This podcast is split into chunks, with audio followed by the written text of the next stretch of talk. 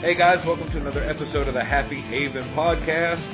Um, I know it's been a little while. I had a crazy month, but I did decide to come back with a really cool guest, uh, comic creator and writer Dennis Knight. So, hey Dennis, welcome into the Haven. Oh, thank you for having me. Oh man, no sweat, no sweat. So, uh, what's been going on with you? Um, been really, really busy. Um, I just came back from ModestoCon in California a couple of weeks ago. Great show, lots of cool people, a lot of talent. Um, did a couple of panels out there. I did um, Comic Books 101 with Des Demise, Dominic Davy, Marissa, uh, Marissa Garcia, and then I did um, Comics in Real Life with um, Jamie Sullivan. So that was a lot of fun. Really cool. And where was it? You said California? Yeah, Modesto, California. ModestoCon. It was the second the second con that they had in that town. It was like a great show. So amazing. Oh, that's awesome. So, um, do you have a circuit for cons, or you know, you just breaking Um, out into going to them? No, I've been doing it for a while, but I've been like, because I'm based in New York, so I've been doing a lot of local cons like New York Comic Con, Boca Fest, you know, things like that. I'm trying to branch out into like more like West Coast cons, Yeah. and like I'm actually trying to like get my calendar together for 2018. So I'm reaching out to different cons, see like where the programming situation is, if they have space for me, and things like that. So I'm following up some leads. Like I heard about Stockton Con, which is a good one. I've heard about Grape City, heard about Plastic Con, a lot of cons. So it's just like try to keep up with all of them. Yeah, dude. It seems like there's literally like a weekly con somewhere. I know Yeah. we have uh, MomoCon, Dragon Con, and I think there's a couple others. And whatever communities belong to that that may listen, I apologize if I forgot your con's name. But the two big ones are MomoCon, which I actually got to cover this year, having Oh, started nice. the podcast this year, and then um, Dragon Con is is the big one. I'm sure you've heard of it. Yeah, I've heard. I've heard it's like a crazy, amazing show. Was was it like four days out there, or was it three days? I can't. It's can't three remember. or four days, and it's like just people everywhere. It, it it's really gotten huge. I know. I'm. I mean, I'm originally from Massachusetts, so I'm a I'm an up north boy too. But um, Yeah. I've lived down here for going on like 15 years, and it, it's gotten bigger and bigger each year. Right. So, so um, you you you write for um who uh, Pronto Comics, right? Pronto, that's my publisher. Yeah, they're they're Okay. the, the publisher that picked me up. That was like about four years ago. So so you get you basically own own the actual book that you work Correct. on. Yeah, that's correct. Oh, that's the dream, dude. to be a Yeah, uh, We've owner a of lot the book. horror stories of stuff people like the stuff gets stolen or like the publisher takes over everything and doesn't give the writer credit. Like I've heard a lot of bad stories. And I'm just fortunate and happy that Pronto was actually they work with me and it's like they help me out with um promotion. They they help me out with um printing and distribution, but they don't like they, I retain the rights to my concept, which is like very very like happy. I'm so happy that that's the way it is. Awesome. So um, you do the cross for them. Do, do you do anything else, or have you done other stuff Well, I before? editing Also, I have a couple of books out there that I've, that I've edited. Um, the Creation, I edited, and that's I'm actually Des Demise's first comic book, and I worked with her um, last year, the year before, and like her book is out there, so I'm very happy for her. It's her first one, so though she's nervous, but she's also learning as she goes, and like she's like enjoying the concert and like meeting people and signing her book, which is cool. Um, I've worked on a couple other books. I'm not sure where they are yet as far as production because like once I get the scripts to edit them, I send them back and then I'm not like I should be better with like following up with like the creators and like you know the other editors, but it's like I haven't heard anything from certain books that I've edited. So I don't know if the creator like backed out. I'm not sure what's what's going on with that. I got you. But yours is the cross, right? That's fine. Cool. Um, tell us about it. Um, funny story. Like I had this idea years ago, and I was tying my tie for work. And the idea was, what if a contract killer had to save someone instead of kill someone? So then this idea it picked at me. It picked at me. I started like writing little things down, like scraps of paper, like napkins. I had like this massive pile of paper, and I said, okay, well, I have all these ideas. Like, let me do something with it. So I actually like put all those scraps of paper into a notebook, and I filled like a like five subject notebook, just like my ideas and the dialogue and the settings, like what was going to happen. So I started writing. I started looking up like how to write comic book scripts, like how to like you know get into the business, the marketing aspect of it, all that stuff. Right. And then I just it I had it like it actually like all those ideas that I had, like, kind kind of was refined into what if the Contra killer was a, like an like his his own arch nemesis in another universe, and he has he has to travel to the alternate to find himself to save the world. Oh snap! Yeah. So it's it was very confusing to write at times. A lot of physics involved. I had to read a lot of books. I mean, I feel like I was back in school. All the books. right. But I wanted to get it right. So you know, we have like certain theories that you have to like you know you have to like kind of take a little bit from every theory. But in the end, it worked out. At least I hope. So far, people like it because I don't read my own stuff. Because to me, that's weird. But the people who have read my stuff, they like it. So that's all I can ask for. Dude, I feel that. I have about 30 episodes of this show I've put out, and I listen to podcasts all day at work. I've Yeah. never listened to one of mine, with the exception of at um, MomoCon this year. I got to sit down with um, Rob Paulsen and Maurice LaMarche, so I had Pinky and the Brain. That's amazing. Right, I've listened to that one twice just because it's like a I can't believe that happened to me. That's, those are legends, of course. I But on the- thing. Right, but on the other ones I've tried to listen, and it's not it's not about the you know it's not like the guests or anything. It's just like you start listening to yourself and you're like, I am a goofy dude. And so it's Yeah. like you know what I mean? It's like They don't sound like that. Yes, I do. right. So like. I can feel you. Like I've got all these podcast episodes. I listen to podcasts all the time, but I never Yeah. listen to my own. Yeah, it's just weird. Like for me, the most I would do is like I would look over a script for like editing purposes, make sure everything is the way that I want it, Right. and then I send it off. And then like when the actual physical book is finished, I hardly ever read it, ever. Gotcha. Because it's weird. It's like I, I know the artwork because like I know the guy he's drawing for me. I know what he's going to draw, so I don't have to see it. It's just weird. I'd rather show someone else who's like you know who hasn't seen my book before, has doesn't know anything about my book, show it to them, and then get their criticism, like what they think of it. Right. Most definitely. So like that was your that's like your launch, huh? Yeah, I mean That's been doing this awesome, dude. Like to have your own book and be the creator and the owner. Yeah, Out I the gate? come from dreaming. That's amazing, dude. Yeah, Congrats man. on that. That's awesome. I'm just like, this is really happening. Like I'm traveling, I'm like going to like different states, and like people know who I am before I get there. I'm like, it's, it's weird, but I'm happy, but it's weird at the same time, you know. Yeah, I can see that. I can see that. So, did you grow up liking comics, or Oh yes, yes, yes. yes Lord. I love comics. I want to give a big shout out to my big cousin Mike, who got me into comic books when I was a kid because I was like five years old. I didn't have any money, so he would Right. let me read his comic books growing up as a kid.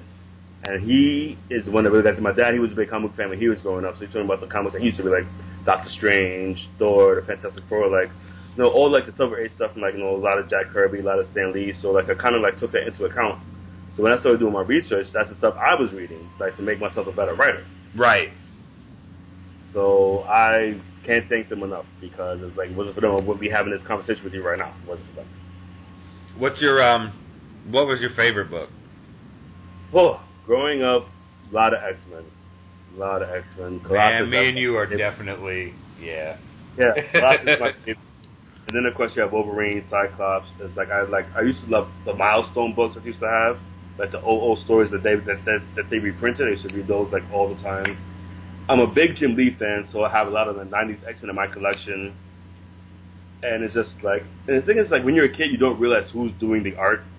But then when you get older, like you start paying attention to like the creative teams, and like a lot of these people, like I've either met them, I've been in the same building, and I was like, oh my god, like I have a comic book in my house, and it's like so like, right. yeah, man. I mean, I did New York Comic Con last year, and Chris Claremont was signing, and I wanted to meet him so bad, but his line was like, phew.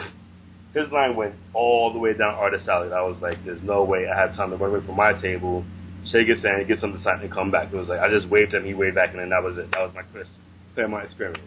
Man, I've got all four variants of the Jim Lee Chris Claremont X Men Oh. reboot, and then I've got the one cover that folds out with all the covers at once. so Oh, I have oh, five X Men number ones because Jim Lee and Chris Claremont are like Alan, oh man, yeah, the, the the Magneto ones, I love those. I have a couple of those myself. I've got all of them, and I'd Nice. love to get to be able to like sit it down in front of either of them and just be like, It's sign like it or meeting- don't, but just thank you, like for like you know. I honestly just want to shake their hands. Like a lot of people who are like, respect in this business, I just want to shake their hand. Like, That's every how I am. So yeah, like I mean, I grew up, you know, um, I had an uncle Mike, which is funny that you said shout out to Mike, but I swear I have an uncle, Michael Von George. People can look him up. He's a person who existed. Uh, he's passed, but um, he, I, I, like I said, I grew up in Massachusetts, so um, he worked in Brockton, Massachusetts, at this Okay. place that um did like magazine distribution. So he would come in and just have these brown shopping bags full of all the runoffs, like the extras Right. that you know where like they got sent too many or whatever, and Right, right. they could take whatever they wanted. He would bring me bags, like paper bags of comic books. And what's crazy is because he was trying to factor my age into it. Um, it was mostly the Disney books of the '80s. So, Right. like once in a while there was a superhero in there, but like, so I learned to love comic books reading these like cheesy '80s Disney comic books. Yeah. And then, you know, as I got older, he'd start integrating, you know, some of the superhero stuff in there. And then, um, so I mean, like from five years old on, I loved comics. I remember, um, I tried to bring them all outside when I wanted to start buying superhero books before I got my paper route. You know, my parents never had a lot of money, so Right. it was like, no, you've got the comics you've got, and da, da, da. so I actually tried to set up a table and sell the Disney comic books as like an eight-year-old kid sitting in his front yard. Trying to sell his comic books so he could get other comic books. Like I was Right. trying to sell the Disney ones off so I could get the the the superhero ones and my dad was just like, "Dad gum kid, like just mow the lawn or something." like, you know, I think it was him seeing me put forth an effort like, "No, it's I'm not just a kid wanting something like I will give up things to get the so like the Oh, love of course. comic books was like, you know, the force was strong with this one from pretty early on. Yeah. Yeah, I, I like I remember there weren't a lot of comic book shops in the part of Massachusetts where I grew up. I grew up in um in Taunton, Okay. which is like outside of Boston. It, um, we were closer to Providence, Rhode Island than Boston. And okay, got it. yeah, like there weren't a lot of like I don't think there were any actual comic book shops at the time. Like on the radio, you'd hear about Newbury Comics, Newbury Comics, Newbury Comics, but that was in Boston, and so it was always like at the mercy of the spinner rack. Yeah. You know what I mean? Like whatever was in that spinner rack was like that was the roulette. So it wasn't until I was older that I was able to pick a book and go with it. like the drugstore. You sometimes you lucked out, like you find like a really cool comic on the spinner rack, and you grabbed it immediately. It's like, oh my god, they have it here. I'm taking it. I'm- Yeah, like I, I remember one of them was like a it was either an annual or it was a special.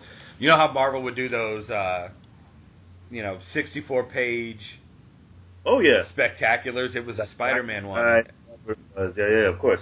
Oh man, like that was like the I still remember that day because it was in that spinner rack. They should bring those back, man. They should.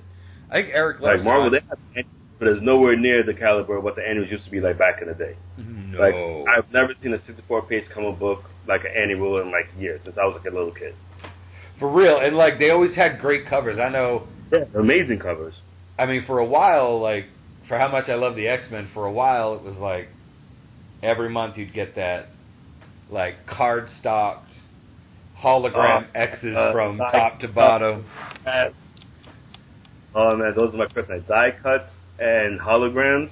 Yeah, I man. Physically drew over the comic book if I ever saw that. It was like those so cool. So the flashy colors and like the prism covers, the chromium, the chromium, the chromium. That's I think what they call them. Yeah, chron- Oh man, there was the one with Bishop on it that was just amazing. I But remember. they're so expensive to print. It's just like now I get why they only made like X amount because it costs so much. Like a like a comic like that would cost at least ten bucks to print, Right. at least.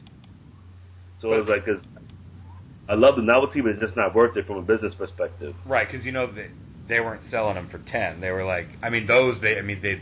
I remember some of them were like two ninety five or three ninety five, and even That- then you were like, "There's no way I'm paying four bucks for a comic." book. right. and now look today, it's like run of the mill monthly, maybe not even a part of the arc, story is like three ninety nine.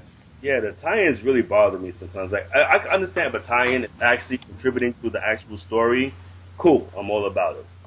But a lot of these companies are just like they just pump out tie-ins, just print the name of the story up on the cover. It has nothing to do with the actual story. Just No. like print tie-in just like to make you buy it. I was like, that's not cool, man. That sucks.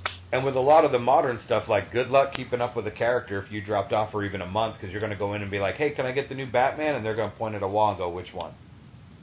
Yeah, exactly. I'd rather just wait for the trade and just sit, eat everything in one shot. right, because yeah, you go, "Hey, I, I want that new uh, Superman." They're like, uh, "Superman, Wonder Woman, Superman, Son of Krypton, Yeah, Superman, exactly. da, da, da, Superman, All Star Superman, uh, Action Comics Don't be like- Superman." And you're like, "No, I just want the dude with the blue." And then the red Exactly. cape that punches back guys in the That's face. crazy. The Superman comes. That's all I want. I mean, it's yeah, it's it's. I think both of the big houses, you know, God love them. Once in a Yeah. while, a story rises above that. You're like, yeah, this is why I like comic books. yeah, But, yeah, yeah. um, I find myself like as an adult getting more and more, and I've had other guests on that work on indie books. I find myself more and more drawn to uh, to the indie books and Yeah.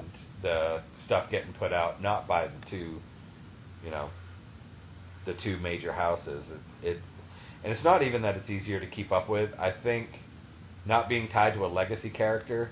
Now that I'm older, I like this.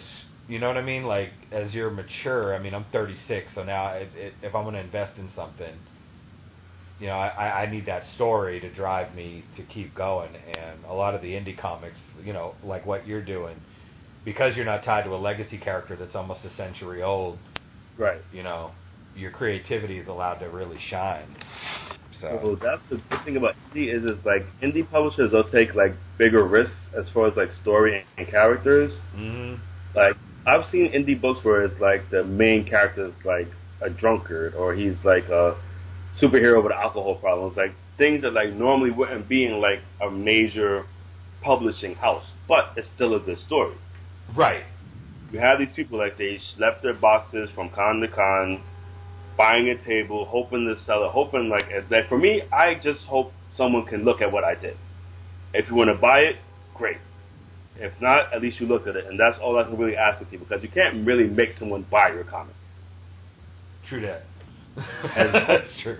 And no, I've seen it like so many guys like they're like two comic books in hand and like yelling and screaming at people, waving the comic books in their face, like dude, like you're gonna scare them. What is wrong with you? Just Right. say hello. Please look at this. Don't scream in their face and shove the comic book in their face and like have your hand up for them to buy it. They're not gonna buy it. Right. I mean, even if you're the writer, like if you're at a con or something, what what I see brings people in. If your name isn't already, you know what I mean, like Erik Larsen Yeah. or Jim Lee, Greg Capullo, Scott Snyder, Brett Booth, uh, you know, um, Norm Ratman, they they can just be there and people will go. You know, but but for an indie artist, I, I'd say from what I saw at MomoCon this year, pick the best art from your book that draws the eye, and then just Right. be the cool person behind the table when someone comes up. Have to, man. You know, Absolutely. like you have to be a nice person. You have to be cool. You have to be engaging. And it's just as like to me, it's a total package. You're not just buying my comic book. You're also getting to know me as a person. right, If you like, then cool. And no, because some people they just buy my stuff just because I'm a nice person. You know, crack some jokes at the table. They laugh. I laugh. I say, you know what? You're cool. Let me just support you. Let me buy this. I'm like, wow, thank you. yeah, that's what I mean. Like be That's that cool you person do. behind the table. Mm-hmm. But yeah, con circuit, man, it's It's tough. it is. very, very draining. It's very, very competitive. But you really just have to put your best foot forward. Try not to like, no, piss anybody off. Be nice to everyone because you never know who you're gonna talk to. And like that's just is like, just be aware of who you. If you can, do research. Like look up the people who's going to be at the same time that you are. Just in case you bump into them, you have some like semblance of their work and what they've done.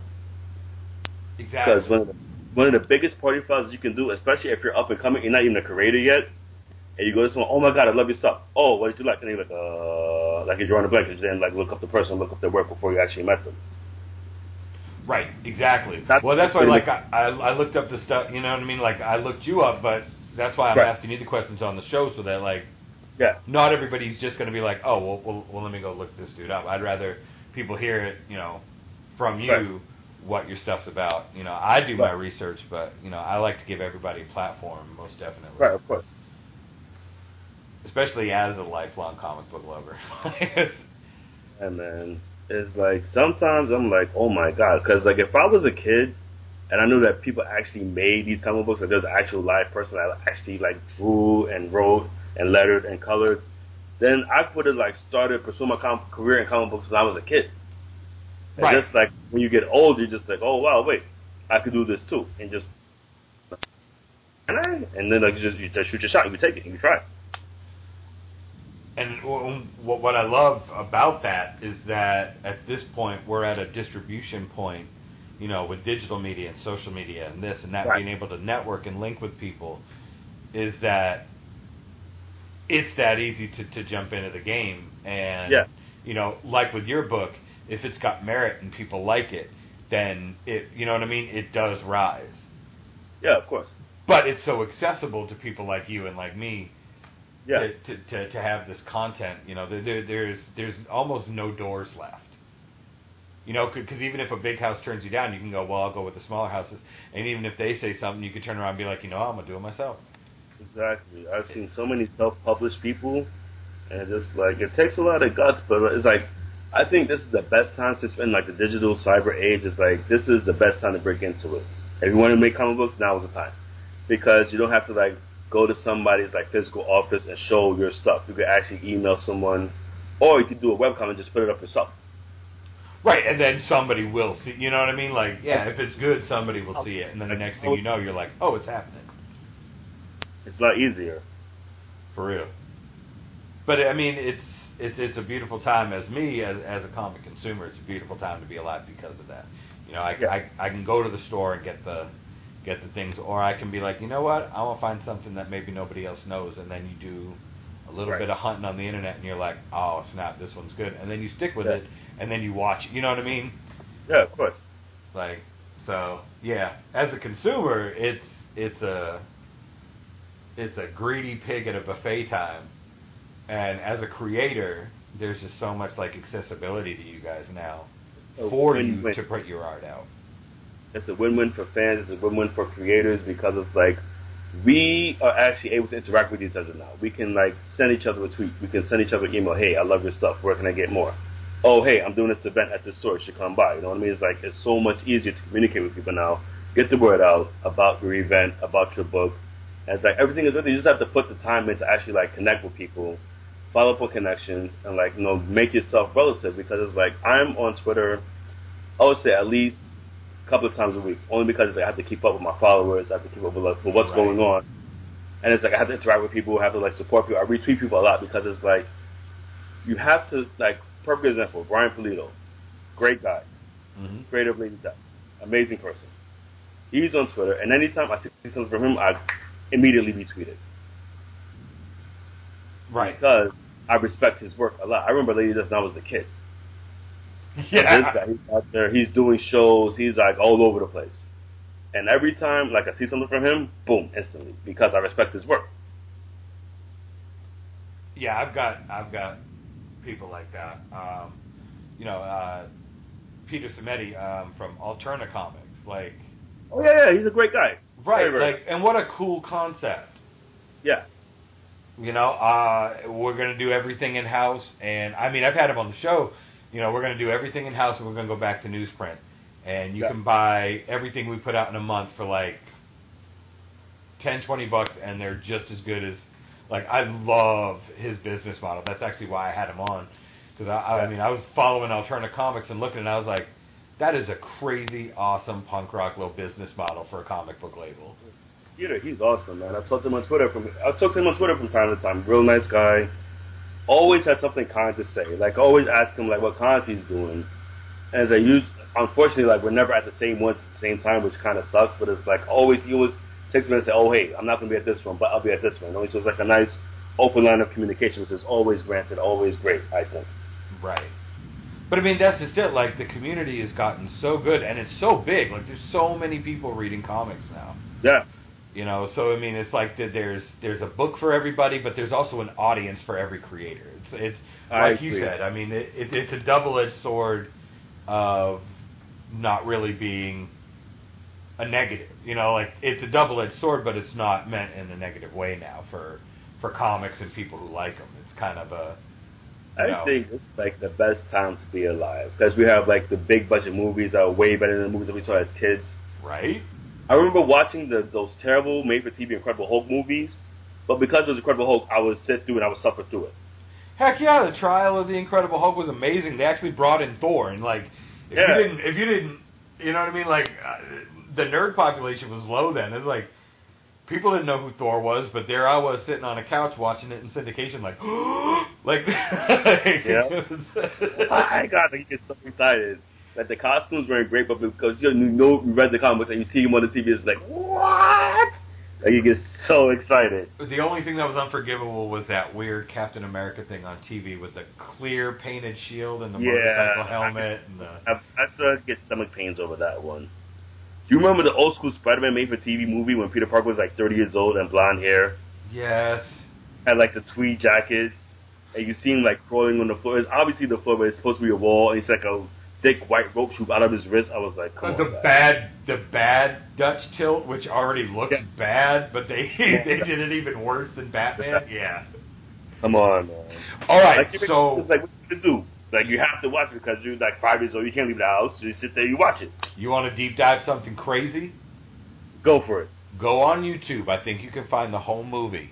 In the Yeah. 1970s, they did a made-for-TV Doctor Strange movie. I've heard of it. I've seen pictures, and he looks like a porn star. Oh my god, dude, it's so bad. But somebody tried. Like somebody was like, "Let's bring Doctor Strange to the screen." Give him A for effort, but wow, that costume was just terrible. His It's- mustache was like super duper huge. I was like, what are they doing? It's amazingly bad. But it's one of those things where you're like, yeah, but you know what? That's what we had. Exactly. It's like, yeah, it sucks, but it's like you know your kids. You know, you just you're just excited to see them like on the TV. You know what I mean? See, cartoons are what are what I think. Cartoons are what made the culture what it is today because Yeah, you know in the early Yeah. '90s you had X Men the animated series hit, brilliant. and then you had Batman the animated And series hit, in the nineties was awesome. and then what? even- Spider Man had one, and We had Thundercats, we had GI Joe, Silverhawks, know us '80s kids had the best. the best cartoon. We had the best everything. Yeah, I mean, like I, I kind of feel bad for like kids growing up because it's like they don't have anything.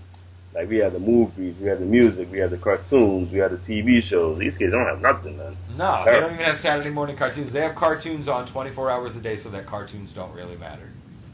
Yeah, and it sucks. Is like Saturday morning cartoons is like your everything. Like you go to school Monday through Friday just to watch cartoons on Saturday with a big bowl of cereal, and it made everything okay.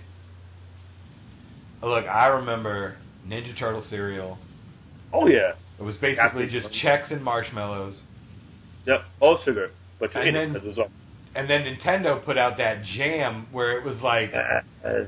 Super Wow. Mario on one side, and Zelda on the other, the two bag Yeah. cereal. I haven't had one of those since I was like eight. Dude, like, yeah, man, like it was. Bringing it back. All right. I mean, we say the golden age now for like movies in the audience, but like, Yeah. there's the real Ghostbusters cartoon was better than the Ghostbusters reboot. Like, yes, totally agree. I tried to watch that Cartoon Network Thundercats reboot thing they tried a couple years ago, and I like got through like the half of the prologue and was like, nah. Give me the crappy animation, the crappy dialogue. I don't need them like updated and looking cool. Like I like my Thundercats cheesy. For real. And I'm sorry, but our cartoons did not treat us like kids. No, Like, was you, like, like, there's a Thundercats episode where there's like this um, circus caravan yeah, going through town, and they basically distract the villains by luring them into the prostitute car. oh my god. Uh, and they didn't even really try to hide it. They were like, "We know what you like, ha ha ha," and like, and like the stupid goons are like, "I'm gonna go get laid."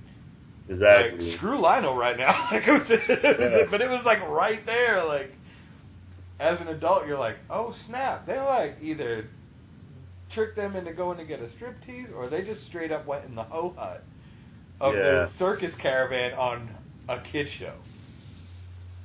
Like you really miss a lot of like the undertow, like the underlying themes when you're a kid because you're just watching the cartoon. As you look back and watch it as an adult, you're like, oh wow, like I didn't even catch. You catch a lot of stuff like after the fact. Like oh wow, they really Really? said that. Wow, they did- they really did that. It's like it's crazy. Like for me, Batman the animated series, right? I grew up loving it. Who didn't?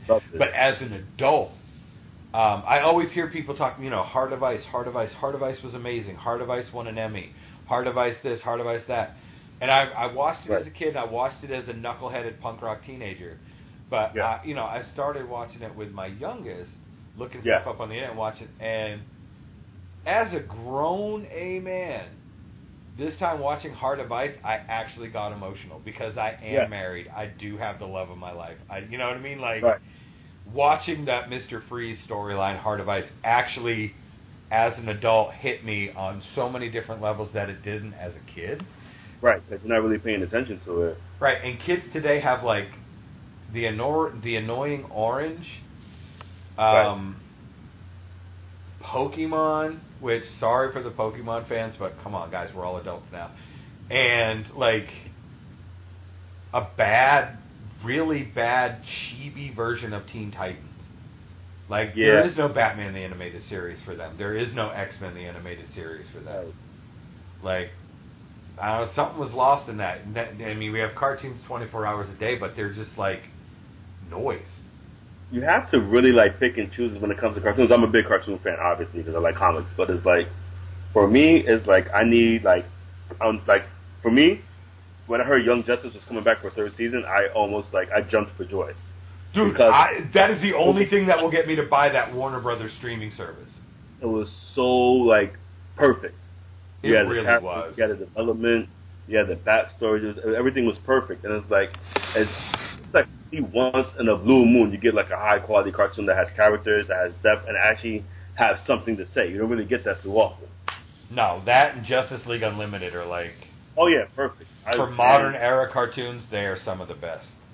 I was I gotta give it to Warner Brothers, man. Like they really knock it out the park when it comes to like animated movies and cartoons. They like nail it every single time. Yes, they do. You, I've you- never seen a bad Warner Brothers cartoon ever in life. you you're talking to a man who cried at the end of Flashpoint when he watched it because that comic was so good to oh, me. And then no, they- wait, wait, wait. Flashpoint. You know that like the Flash movie, the live action movie, is going to be based on the Flashpoint storyline, right? yeah, What? I can't even contain myself. I am so excited. my only problem is I am a CW Flash fanboy. right. So you're not you're not digging the guy who's playing the Flash for the movie. Is The only things I've seen him in trailers for Right. are like these boring, artsy indie films, and I just have no interest in those. Like you're not even you're not excited at all. I mean, for me, I, I was also gunning for the actor who plays the Flash on the TV show to be in the movie. I was rooting for him because like he's my favorite. I love him. But I checked out the guy who's playing the Flash in the movie, and he's not that bad. He has like the weird nerdy thing going on for him, which is like essentially Barry Allen. Like I'm okay with it. But like the suit though, like Yeah, the suit.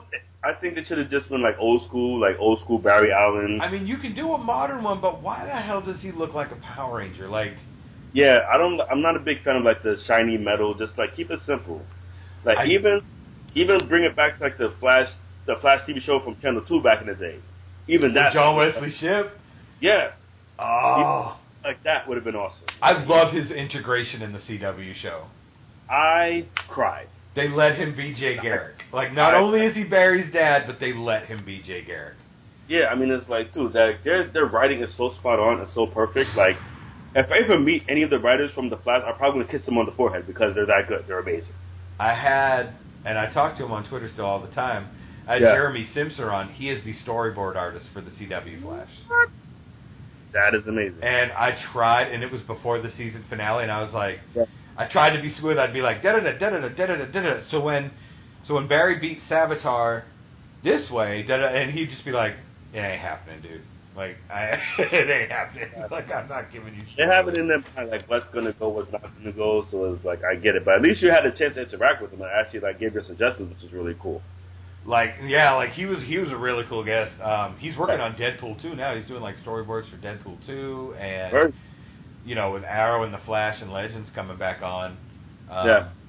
He does stuff with that. Um, you know, because he's awesome, actually though. in Vancouver, so he is like where the CW verse happens. Yeah. because they film everything in Vancouver. But I Right. I watched the first season of Legends. I I have the second one recorded. Just things Gotham got really good this year, and it kind of dominated everything for me. And then um, you know we have the Flash and we have Arrow and like during the regular programming schedule, we literally have a show like Monday through Friday. Because then we have the sitcoms we watch too, and it's like you know, me, me, my wife and I were joking the other day. We were like, when did TV become work? Like, you got to balance everything. Cause, right, well, you know what I mean? Because people be like, have you seen this yet? And you're like, man, I've got eight shows this week. And they're like, Yeah. nah, but you need to check this one out. And then you watch it and you're like, damn it, it's really good. Like, I'm like No, I I'm like I'm so happy because it's like I think this is like for this time area, this time period. yeah. A lot of like our heroes and characters from the comic books are actually like either on they're on the big screen, or they have their own TV show, or they're like a, a, a, a recurring character in like a running TV show, which I think is really really awesome. Dude, there's a no holds barred preacher show right now. Like, there's a preacher show. Yeah, you know, even. and it's like they did the show did the book justice. Huge Right. feature fan. Rest in peace to Steve Dillon. Like I really respected his work a lot. And But it's I mean, just like that's where we live right now, dude. There's a freaking seriously treated preacher show on TV. Yeah. And I'm surprised because I never thought Preacher would make it to the to, to, to air because like the the comic book is so intense. As like, I give AMC a lot of credit for taking a chance on that book because that the, the pages were intense. I'll tell you what, if Walking Dead hadn't taken off the way it did, we wouldn't have. You're you're absolutely right. I think it, Dead paved the way because that's another intense book also. Right, and the fact that they were able to, except for like just the F word being omitted, the fact Yeah. that you could basically see it page for page. Not storyline wise, I like the changes Like- they've done to keep me interested, hmm. but like Negan, when they said Negan was coming, and I went back and read issue 100, and I was like, He is There's- bad. but I was like, there's no way Yep. They they're gonna do did. it. They're gonna it do off. a cutaway, and then I was like, Nope. damn. They pulled it off. and I did uh, shriek a little, um, non-masculinely when I first saw Shiva. Oh yeah. And like, like I like that the fact that the the networks are like being more liberal with the content because it's like they've always watered down stuff from comic books and movies when it comes to TV and movies always. Right. And now for the first time they're like, you know what? Go for it. And you know what? Good on Marvel for being like, no, put them in their suits. Yeah. Like the X Men movies, I don't know why. There's like this black leather fetish for every movie since the '90s. Uh, Yeah, DC can't seem to like, for how good their stuff is. Like everything has to be muted, Yeah. costume wise, and colors played down. Marvel Studios is like, nah. Thor's got wings on his helmet, a giant red cape, and you know, it's Yeah. that. That's what we're getting. The costumes are very true to the book, so it's like I I'm I'm like a like I'm, I'm a big Marvel fan. So it's like Me too. anytime there's a movie, whew, I'm like in the front row with my snacks and my soda, ready to like enjoy the show. Like You see that so, Ragnarok trailer? dude, I shrieked like a girl. I'm like, so they're doing Planet Hulk and Ragnarok? I, I I picked it up right away, but the thing is like, cause like actually um Mark Ruffalo he said it himself that there's not going to be like a solo Hulk movie. So I'm like, as well like incorporate the Planet Hulk storyline. You know, like 'cause the thing is like the Hulk ha- the Hulk is in the movie, so it's like why not give him like a little bit of shine? And the Planet Hulk was like an amazing book. It was like it's awesome. So it's like I think they did it because Marvel they never disappoint. I'm very excited about it. So I can't wait to be honest with you. There's a lot of good movies coming out, man. You have like Infinity War that I'm very excited about. Black Panther, I'm excited about that one also. They filmed Black Panther 10 minutes from my house. No way. Yeah, dude. Um, I, I, I live in Metro Atlanta now. Yeah. But, um, there's this uh, 10 minutes from me. There's this giant warehouse that is still kind of operational, but most of the land isn't being used. So they took the entire back of this like multi-acre um, factory warehouse and built this Connex trailer village, right?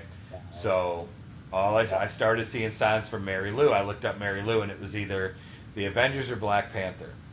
Well, I started skulking around every day, and I saw Chadwick Boseman a lot, and not really anybody else from the Avengers. So I was like, well, they're filming Avengers in Atlanta because they're all here, but they're obviously not here. So I was looking at the at the Black Panther set.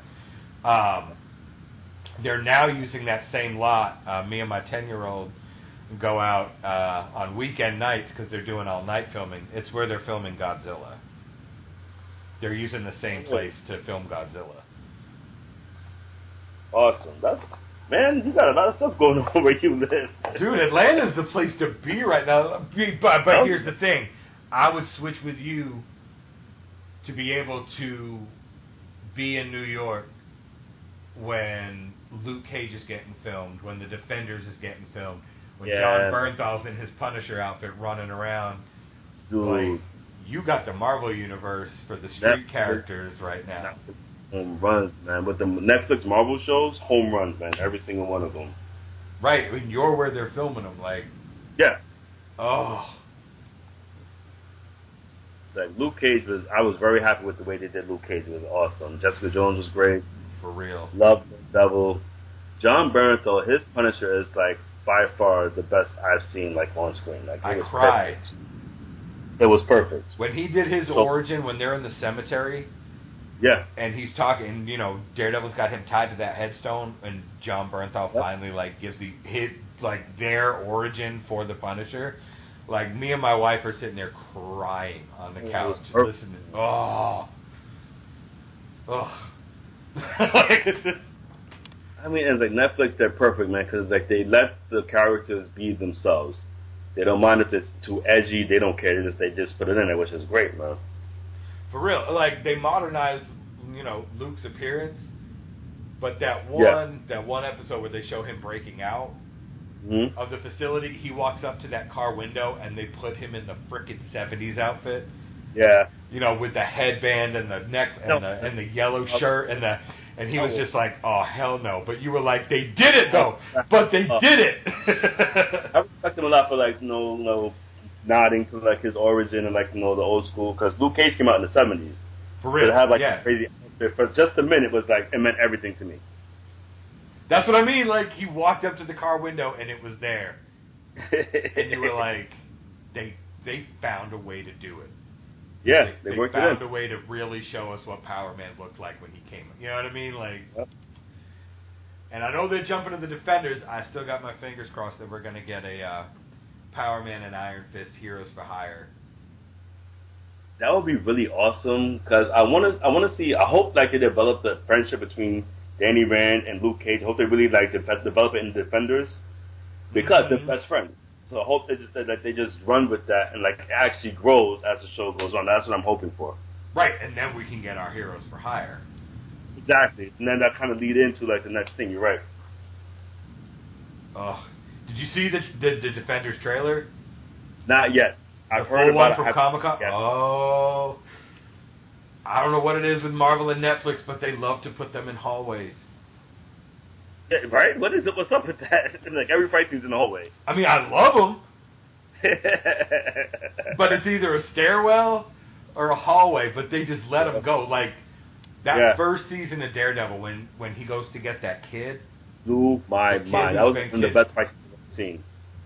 He's like bouncing off the walls and hitting people and kicking people. It was awesome. It was great. I loved it. I was more excited when he went into the rooms and they didn't show you what was going on. Yeah, Because then, like, that one dude gets up and goes to walk back in the room, and a freaking microwave comes flying out, and just like, Yeah. oh yeah, yeah, They really they did like Daredevil. Uh, first of all, I was I'm a big Daredevil fan, so I was like excited for the show in the first place. Right. I actually watched it and I saw like how accurate they were to the book. Like even down to his costume, like his costume gradually changed. I was like, yo, this is brilliant. right. And the Gladiator is the one who, did, like, they haven't shown it. y- They haven't let him be the Gladiator yet. But the dude who built his costume, like at the end of season two of Daredevil, he shows that he's wearing his own armor, and it's the freaking Gladiator costume underneath that dude's like hoodie. I can't wait, man. So good. And he throw like he throws the saw blade at Murdock in that one when he first like breaks into the you know his garage. Yep. He throws the saw blade just like the gladiator, and like the name's right, and I'm like, oh come on, Yeah. like They're there's so with much potential. They just tease you. They won't flat out say it, but you kind of know what's happening. So like you get excited for it. Kind of people look at people look at you like you look crazy. Like why is this? Just watch and wait. You'll see. Exactly.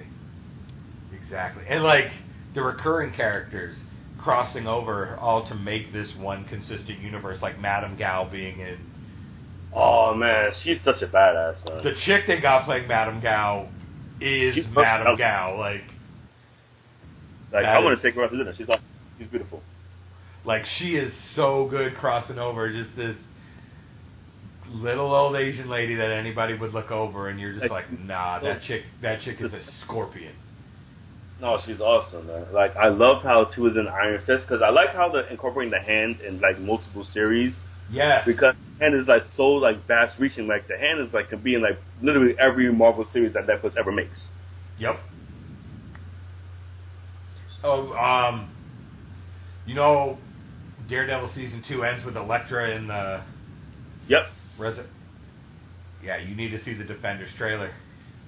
Oh, dude, I will. I'm gonna The check it out. Sigourney Weaver's the big bad, Yeah, I, I but know she's that. got her henchman and uh, her little underling is is going to be all about them having to go up against Elektra. Yeah, man, that's crazy though. That, I like how they brought Elektra into like the Daredevil series because I think she's a great character, but I think also think like she's kind of like underused in a way, like she's underrated. Right. Most definitely. And then, um, like, uh, what's it? Um, Rosario Dawson. Oh, she's brilliant. Just be a night nurse in, in everything. Yeah, she's the dude. She's like she's all over the place. I love her. Like, people She who don't read perfect. Marvel are like, who's this night nurse character? And you're like, like, there's a reason so- she's in all the street level shows. Exactly. That's one thing about Marvel that I can say like they always had like really good street level heroes. Mm, well, they're talking about, uh, I guess we're getting Cloak and Dagger soon. I heard about that. I'm very excited about that also. And then there's rumors about Moon Knight. Yep, I heard about that too. So, Which would be amazing because it's like those are like probably the three characters I would say are like the most underrated because if you read the comics they're awesome, but you never see them on TV, you never see them in the movies, so it'd be nice for them to finally like get some shine, you know? I have the original run of the Cloak and Dagger books. Oh, awesome! That's so cool. Like, come on, like that. That to me, like, kind of came out of nowhere. That whole the concept of of who they are, how they operate together, Yeah. and like, yeah, like Cloak and Dagger was crazy when it came out for me. I I, No. I ate that stuff up and kept them. And then, of course, I mean, I, I know Agents of Shield had a Deathlok storyline, but that would be a cool Yeah, That'd be a cool series. See some Deathlok. yeah, man. Like Marvel, their universe is so vast. They have so many characters that they can like you know make a movie or like you know make a show. But it's like I guess they have to pick and choose which ones, and have to like kind of plan like the future of those characters on the big screen and the small screen. I guess. Yeah, I know they're doing something where I guess they've cast a Squirrel Girl, I heard about that. And then something. I, I, I think somebody's trying to shop getting Howard the Duck brought back on into something. That'd be cool. That would be really cool. I didn't, I remember Howard the Duck movie when I was a kid, and I had no idea that was based on like a Marvel character until like you know years later I see Howard the comic I was like, what? Yeah, Crazy. man. Like people can hate on that movie all they want. George Lucas had the It's a- balls to to do business with Marvel, look at their entire stable, and be like, "I'll take the Duck." Exactly. You know what I mean? Like, not I'll take the X Men. Uh, it was before the sell off, so it was you know it wasn't I'll take this. I'll, ta- Yeah. I'll take the duck. So people Yep. can hate on that all they want. I love that movie. I still do. It was it's on one of the those other like day. that. It's so ridiculous, but you'd have to love it because it's like it's so out, out, off the wall. Like you have to like it. Exactly. Exactly. Like I jumped out of my chair in the theater at the end of the first Guardians when that was like the cameo at the end was Howard the Duck sitting on a bed and he's like looking at the dog. He's like, "You let it lick you?" Like, like, was like, they just showed Howard the Duck in the Marvel Cinematic Universe, which means he Yeah. exists in the Marvel Right. Cinematic Universe now. But I Yeah. still haven't seen Guardians 2. Um, Me neither. I'm such a bad person.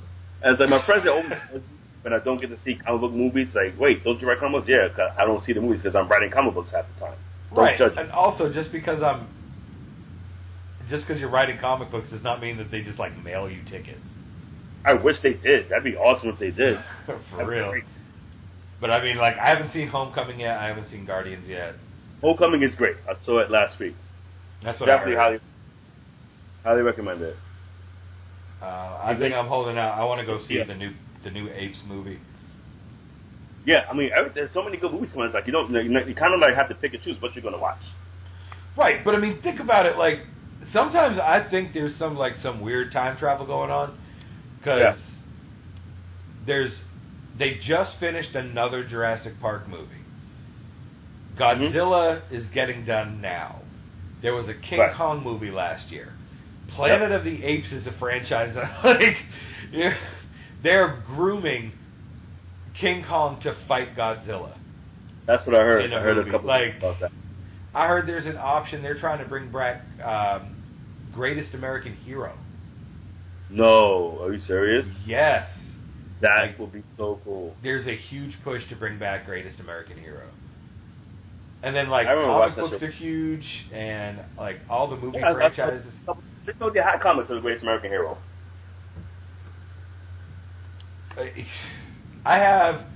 I actually um, we got this like uh, discount store around here called Ollie's, and they Mhm. do like the factory buyouts, surplus buyouts. Like a store got damaged, Right. so like they, so it's like all stuff you can get for like super cheap. They had the entire series for Greatest American Hero for a dollar ninety nine on DVD, what? and it wasn't even a thought, dude. Like it was in my hand before I was even like. Yep.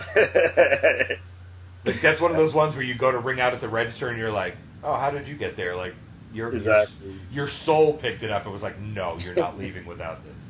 no, it's such a fun show. Like it was a little silly, yeah, but it was the '80s, so it was like, of course, like every show in that time period was a little silly, a little like over the top. But it was perfect. Dude finds a freaking alien super suit and then loses the manual.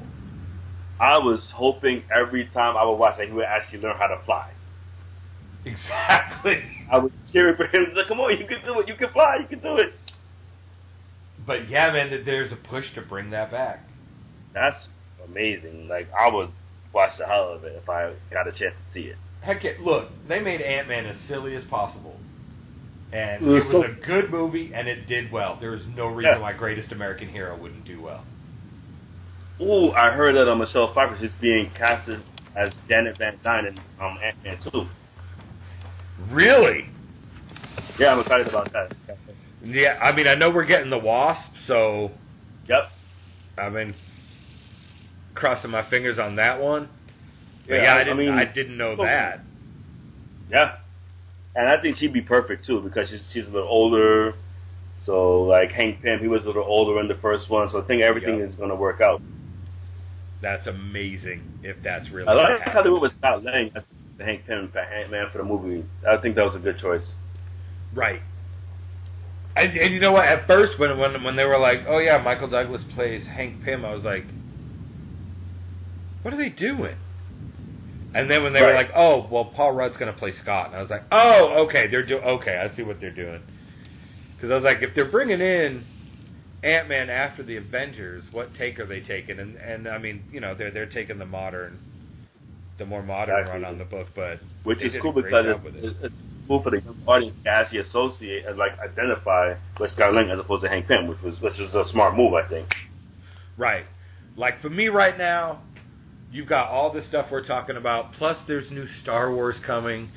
Plus, there's you know what I mean. Like, there's all this stuff. There's talk of another Indiana Jones movie. I, I'm waiting to see like Garbage Pail Kids come back into style. There's so much stuff from my childhood that is relevant again. Only a matter of time. I remember, oh man, the, the, the, I remember the trading cards when I was a kid. I remember the, like the movie that they made like back in the eighties. I have it. It was so gross, so disgusting, and I loved every second of it. I have it. I Garbage Pail Kids. I had the cards, the stickers, the movie. I'm coming to your house. We'll have like the ultimate sleepover. When they come to your house, we're gonna watch like old school movies. We're gonna have pizza. It's gonna be great. well, we have to watch the original Ninja Turtles if you're gonna have pizza, man. Because Oh yes, um, that's definite. that, gen- like, yeah, like I mean, the stuff that uh, that, that was like in my hate, my in my heyday, in your heyday, it's all relevant again, and it's kind of crazy. Like, it's almost overwhelming, but I mean, Yeah. at this point, I'm loving it. I saw the Ready Player One trailer. That whole movie is just going to be. Uh, I, it looks like as much of a love letter to our childhood as the It book. looks really, really good. Like I saw the trailer the other day, I was like, wow, like Spielberg, he always like puts 110 percent to anything that he does. So I know it's gonna be like amazing. Crazy. That's just it, like- right? If anybody can pull that movie off, it, it's him. Yep, exactly. And then, um, what? It's it's getting ready to hit the theaters again. Yeah, I was kind of skeptical, but I saw the trailer. I was like, whoa, this might be something, man. It looks Oh pretty hell good. no! I'm gonna wait till I can watch that at home. Yeah, with the lights on. Because when that look, when Make sure your wife is with you so you don't get too scared.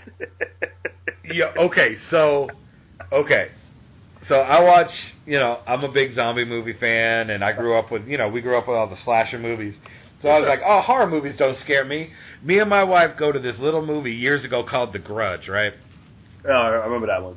All right, so I'm like I'm a five foot five foot six white dude, right? I sit down next to. Um, we later found out he was um, like one of the biggest players for the Arena Football League down here, so like right under the NFL. There's this giant black dude sitting next to me, right? So you got this tiny little white dude and this giant black dude sitting in the movie theater. His wife's on his side of him, my wife's on my side of me. So they're separated by us two in the middle. hmm We grabbed each other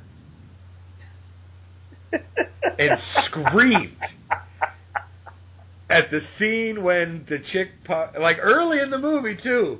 Like there wasn't even a getting to know you phase. Like when the chick pops her head up at the beginning in the attic and that chick like swoops in, hmm like right in her face. We grabbed each other's arms and screamed. Yep. I and believe it. our wives leaned over and looked at each other between us and just like shook their heads.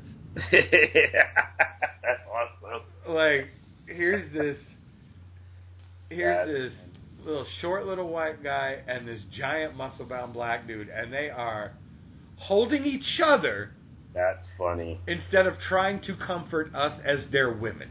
That's hilarious. like so when I saw that clown at the end of the new trailer take Mhm. off in like that stop motion animation mm-hmm. with that I was like, no, that that is not a theater movie. Yeah, man. That's.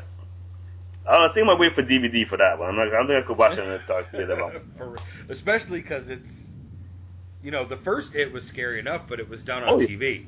You know, it was Right. a TV movie, so and it was an '80s TV movie or an early '90s TV movie, so the content was way played down. 92 maybe. I know it was like one of those like four part movie things. It was like they played like a little bit every night. like they did with the stand, yeah. Yeah. And so this one, nah, I think it's a no holds barred. Movie like this is, this like a legit movie, so this is gonna be like no holds barred. Like anything that they can't put in the TV version, put into this version. I'm just amazed that I'm watching trailers for The Dark Tower. I'm so excited. I'm a big fan of Stephen King, so if Stephen King is listening, hi. Um, I've read all his books, and I can't wait for this movie. I'm like legitimately excited for this movie. From my eighth grade till he wrapped the series up like 10 years ago, or, you know, Yeah. five, ten years ago when the last Dark Tower book came out, Dark Tower was life for me. I have read all seven books at least three times. Yeah, I I love them so much. Like I remember the ending, I screamed. I was on the train. I was reading the ending of the last book. I legitimately screamed on the train because I was so upset at the ending to that book. For real, like, come on, Stephen King. Like you make us read thousands of pages A for that. 40 year story ends on, oh, it's a time loop. I I was so upset. I was like, I was so mad. Oh, and spoiler alert to people who haven't read the Dark Tower series: spare yourself the last chapter. Just end when it says he sees the tower and opens the door. Don't read the last chapter. Don't do it. Don't do it. Just enjoy the ride. Enjoy the story for what it was, but don't read the end. Like be- that book series people can say, "Oh, the Wheel of Time," "Oh, the this," "Oh, the that." Nah, for me, it was always the Dark Tower. Oh yeah, it's brilliant. And like he's such a great storyteller. I respect Stephen King a lot. Like I actually get a lot of inspiration from him when I write my own stuff because it's like he is a pacing expert. He will pace his story perfectly. Um, it's a big, big build up, but the payoff is always worth it. That's why I respect him a lot as a writer. Yes, except for the last chapter of book seven of the Dark. And I swear, look, I don't begrudge him at all. If I wrote a story that big, trying to figure out how to finish it would have scared the crap out of me. Yeah, too. it took him years to write it, so I totally respect him for. He started in the seventies. Yeah. I think he wrote the yeah. Gunslinger was written before um, what Carrie, which was his first like big published book. Yeah. He had already told the story, like started the Roland story before he was even Stephen King. Right. So like here he is, a forty year career later, and he came to the end of it, and and I, don't begrudge him for crying off. But there was a part of me that, like, man, if you were in this room right now, I would nut kick you for that so hard. Yeah, I'm just like, and it's like, like because I fell in love with all the characters and like all this. Like I was with them like every time like they had to go through something, like they had a gunfight or a shootout, whatever. I was there and I was like really invested in the story. And then like just to get to the end, I was just like, why? Right, I was so emotionally invested in the end of that. When it's yeah. just down he, to. When, when makes care about the characters. That's like I think that's like actually a very very what's the word sign of talent when you can make perfect strangers care about people who don't exist. That's talent to me. Exactly. Look, you know what? If if people who, who want to read this because they're getting into it because there's a movie, you may not have heard of it before, or you looked it over and you're just getting into it now. Give me 30 seconds. Fast forward it because okay, when it was down to just him and Oy left, and Mordred. Yeah turned into the spider and killed Oy. yep. I bawled like a baby when Roland was by himself again. I bawled like a baby yeah. reading a book. But they told him that everybody was going to die, and they still stayed with him. So I respect them for that too. I mean, I respect it, but yeah, but, but like I'm just saying, like like what you were saying about being so emotionally invested in, in fictional characters, yeah. like Suzanne. When Susannah left, that was that was so sweet. She found a version of New York that still yeah. had Eddie and Jake. Mm-hmm. You yeah. know, and just like literally rolled out into into happiness. Yeah, but she deserved it though. She was she went through a lot in that story. For real. And then when Eddie, you know, like that when they were at the the place where um uh Anthony Hopkins' character from Hearts in Atlantis. Yeah. Um, where they were being held to the you know the the prison for the breakers. Yeah. Um, when they have the gunfight with the Can-Toi and the little half animals, half humans, and the and that you know the the the warden, and the warden just slips off that one shot and it killed Eddie. I like. Yeah. I actually put the book down for almost a week and just walked away from it for a little bit. Yeah, I, I felt bad, man. Eddie was like one of my guys, man. I, I, I loved him a lot. You want to hear something crazy? All right, sure. so so the the movie version of the stand that they did you know how when you read a book, if it's not a comic and you're not getting the full visual, in your head you make up what people look like and what they sound like? The guy who played Larry Underwood in the movie version of The Stand has been Eddie Dean to me since I read it. That's since he awesome. came in and um, drawing of the three, when Eddie Dean, I always saw him as the Larry Underwood from the Stand movie. The way he talked, yeah. the way he looked like he was a good character, man. I loved him, man. I do too. His arc was great, though. Like how he started off as a junkie and then into like this like noble, like you know, gun thing. It was like, yeah, exactly. And then of course Jake, you know, Jake coming in and out multiple times. And, yeah, he was badass little kid, man. I respected Jake a lot too, man. Go then, there are other worlds than these.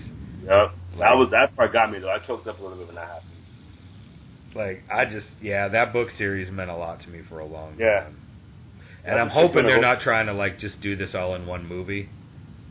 I don't I don't think that's possible. You know how long that like if they try to smush everything into one movie, the movie would be like over ten hours long. I think they're gonna like break it up into like a series or a franchise. That would be the smartest thing to do. Yeah, it, it really would. It really would. I'll tell you, man. Like reading them, you know, we, we used to go up to New York a lot. Um, Yeah. From Providence and and you know from where I was, we would just hop a train up. Yeah. and, and like in my head, you know, we'd be we'd have our skateboards and you know we'd have our Discmans in listening to like Deftones and Beastie Boys and Wu Tang and this and that with our baggy JNCO jeans, all thinking that we're cool in Brooklyn. And I would like try to find parts of New York like Stephen King wrote them Mhm. You know, like the Dixie Pig, and you know, I'd, I'd I'd look at every vacant lot and be like, my brain would break right now if there was a rose growing in this vacant lot. Like right. for real, like that that that storyline, I think has has grabbed me more than any comic, any movie, any game. I agree. Like I've read a lot of books, and I think the Dark Tower by far is like probably my best like series of books that I've ever read. My favorite, I mean. yeah, for real, dude. Like you live in New York, man. I if they, I would, I'd still be looking like, come on, there's got to be a bookstore, like Jake's bookstore. There's got to be, you know what I mean? Like there's got to be, you know, go into the neighborhoods and away from the skyscrapers, but go into the neighborhoods and try to find the Dutch house, Yeah. you know, the house that tries to eat Jake. And, like, But I love how um they have like characters from Salem's Lot in the actual Dark Tower book. That I thought that was like really really oh, cool. for real, like Pierre Callahan showing up. And, Yeah. Well, yeah, well, well, that's what he says. Like, the Dark Tower, you know, the whole concept of it being what holds all the different universes together is the Dark Tower is what holds Right. all of his universes together. Like I said, like Anthony Hopkins' character from Hearts in Atlantis. I don't know the name of the. Uh, it was Ted. Yeah. Ted something from Hearts in Atlantis was a breaker that ran away. Um, Pierre Callahan. Um, when they get off Blaine the Mono, um, Mhm. and you know when Roland outriddles the train and it crashes itself, and then they get out. They're actually in Can in Topeka, Kansas, where the stand happened. Like it's like this. Whole, yeah, like everything he's ever written. So brilliant how he Is tied in and together. weaved it's through that seamless too. Right. That it's seamless and it's brilliant. I was just like, oh man, so good. Have you ever tried to explain it to somebody who did who did who didn't read it? I've tried and it just just it doesn't work. They don't. It's it. impossible. They just It's impossible. you have to read. They're like, oh, is that is that his western? And you're like, just read it.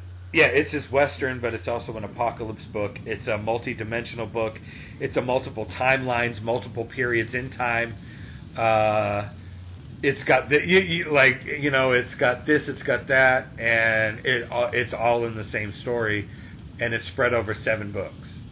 And pe- and it just, you, you see him look at you, and you're like, here, just start with this, and you hand him like the gunslinger. Yeah, exactly. You're like, just start with this. Actually, the graphic novel adaptations were really good too. Marvel did some Dark Tower um, graphic novel adaptations were really really good. Yes. Well, they're the ones that actually tell the story that Stephen King alludes to through the whole thing. Um, you know, I know Right. the the fourth book, Wizard and Glass. He goes into how he met, you know, Susan, you know, the girl in the Mhm. window, and the whole thing going to Mejis and and you know him having Cuthbert and Alain with him, and you know, in the book it refers to a lot. You know, there was this last battle where all his friends died. You know, and I think Yeah. the comics actually tell that story, right? Yeah, very well done. Good art. That's amazing. Marvel did those. Yep, Marvel Comics. Yep, I I, I got to look those up. I got to order those. That's like the one the one area I haven't read yet was those. Mm. But all right, so now that we've gone all that and completely, like I said earlier, dude, when, we were talking on Twitter, I was like, it is not like a press. It is not an interview like you. Yeah, this is awesome, man. I love interviews two like dudes this. having it's a like conversation. like so um where can people find you and, and where can they find your work Well, um, if you're in New York, there's probably a couple of stores. I have to like double check which stores still have them because I've sold out of a couple of stores. yeah But- man You can order it on Planet, IndiePlanet.com. They have issues one through six, and there's also a graphic novel trade that you can buy on Indie Planet. Um, you can find me on Twitter, Mr. Knight Rider. Also, Cross has a Facebook page, Cross Comic Book. Or you can find me on Facebook, Dennis Knight. Knight Rider. Oh my god, I love it, dude. Yeah. See what I did there? Drum roll snare. I, I get, I, I'm clever sometimes. Sometimes. Do do do do do do do do do do. I'll tell you what. The only person who's ever done that song justice, other than the theme song, was when Busta Rhymes sampled it. Yes, and that's actually a pretty good song too. Yes, it was. But um, I had a man. I'm gonna date the both of us how old we are, but for how for how much we love this. Stuff. I had a Knight Rider big wheel, and No, you did it. I did. No, I'm so jealous right now. I had a Knight Rider big wheel that my grandma bought me because I had a I had a grandmother who um, everything my parents wouldn't give me, she did it. Like I guess it was just to get it though. Nice. Like yeah, so like my dad was like no video games in the house, so that Christmas she bought me a Nintendo. Nice. In like, in like 1985, It's just like my dad was like, "Nah, no video games in the house. They'll rot your brain." And my, you know, I go to Christmas at, at grandma's, and she's like, "Yeah, here, this big box is for you." And there it was, like the NES with the Zapper, the two controllers, and Mario Duck Hunt. Nice. But um, I had a I had a big wheel there that was uh, Knight Rider, and then at my house I had a Mr. T from his cartoon big wheel at the house. What? Yeah, it Right. wasn't an A Team big wheel. It was from the cartoon that he had, where he, he was like running around with like the kids who did gymnastics or whatever. Heck yeah. And I and I have to say, Mr. T cereal was better than Captain Crunch when it was out. Yes, I agree. like it was. But yeah, man, like I, yeah, that I, I I caught the Knight Rider reference when I first started talking to you. I was like, oh, he's Yeah. coming on the show. He makes comics, and he knows Knight Rider. Like, like was- but um, uh, I'll tell you what what I tell everybody else. Um, you have my contact. Me and you are going to definitely stay in contact on Twitter. I sure. I have um, super open door policy uh, with everybody who's been on the show, uh, who's willing to come on once. It basically grants you all access to come on whenever the heck you want. Cool. After that, um, you know, I, I definitely want to have you back on. Um, Sure.